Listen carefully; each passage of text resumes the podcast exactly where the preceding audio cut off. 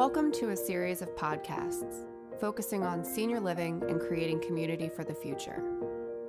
Presented by Jane Rohde, founder and principal of JSR Associates Incorporated.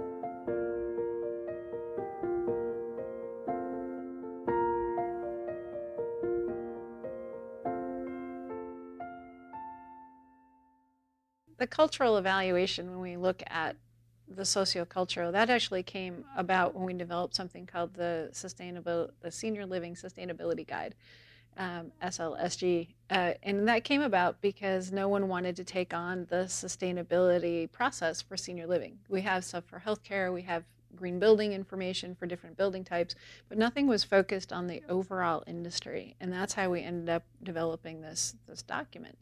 And from that, we looked at the resident desired outcomes. We looked at all the operational, even the organization. So if you don't have the same mission and values that one institution has versus another, you're not necessarily going to create the same model. So it, it works through the process a little differently. So it, it again gets to the specifics of who you're caring for. Um, and then we realize the physical environment supports all those other three items, but it has to be in the social cultural context. Uh, so one example we use here is that we were working on a building very long time ago. It was a public housing building for seniors, and it had an African American population and a Korean population. Well, the Korean population wasn't participating in the resident council events, and they couldn't figure out why. Well, it didn't take long to figure out that they were all first generation Koreans and didn't necessarily read English. So they were posting things, but people didn't know what it meant, so they didn't participate. So we changed that up. They started doing things in Korean, they did the signage in Korean, and it created a whole different venue. So it was really interesting to watch how that shifted. And so seven years ago, we started working on the China Senior Care Project um, with Mark Spitalnik and others from China Senior Care to develop now Cypress Garden, which is the name of the community itself and talk about like social cultural context. I mean, that gave you like it was like wham. Okay, so this is a completely different how people think, how they work through things, how they do business, how they do design, how they do building, uh, how they think about things. It's more hierarchical. How do we get teams out of this and build and develop teamwork? And so looking at that, but if you if you just took a Western model, and some have done that, and plopped it down in China and said it doesn't work, well, you wouldn't really anticipate it to work. Uh, if you really looked at the lack of having trained staff, um, the lack of, of uh, acknowledgement that dementia existed. That took a few years, and the government has acknowledged that. They realize that there's a problem here.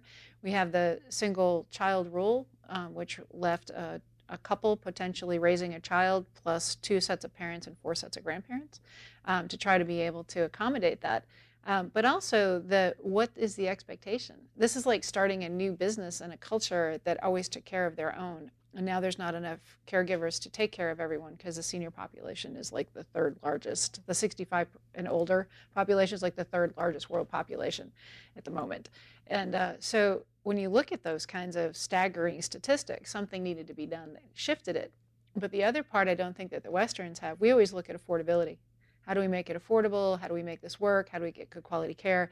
They look at it as a saving face. So how do you get a high level of care? How do you pay a high high level dollar is not the problem. It's does it match the five star care that you're trying to achieve? And so just getting into the heads a little bit and understanding it, and we call it Chinafied in a very uh, kind, kind of humorous, tongue in cheek way, because we would design things, do things, and then it would transfer over into the Chinese. And so we started with a very strong Western team the Western team started to mitigate, did training manuals, training materials, sites for people to come and train here, the nurses, the life aides, that type of thing. And then shifting it over to more Chinese. So now when I go, we have, you know, like there's probably four Americans involved in it currently, um, but everyone else is Chinese and learning through that. And so we work with training, we do scenarios, which have been really helpful. So we'll do a full blown scenario on a, a day in the life. So what happens if until food service. So Every time like food service started last time I was there, so we got to test out the food service process. And then dim sum is tea in the afternoon. I was very well fed while I was there.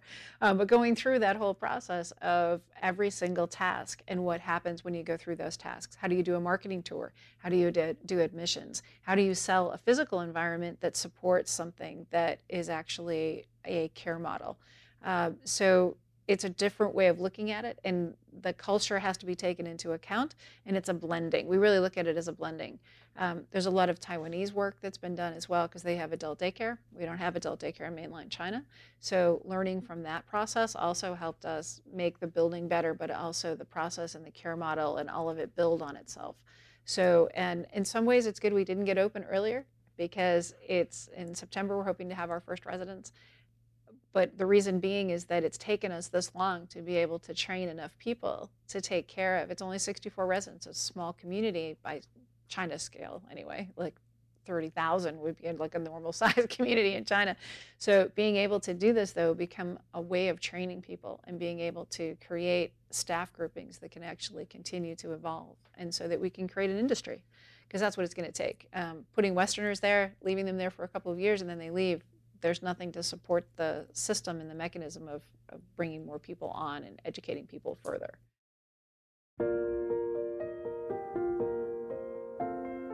Thank you for listening to JSR Associates Incorporated. For additional podcasts and educational information, or to schedule a chat with Jane, please go to our website, www.jsrassociates.net.